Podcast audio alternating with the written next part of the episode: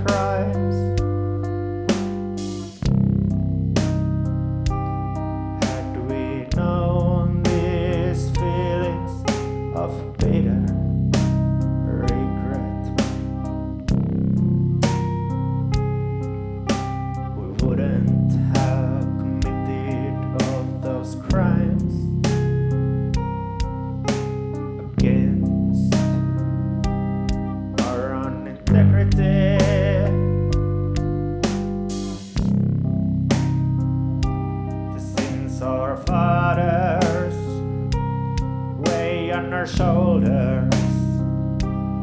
No one better.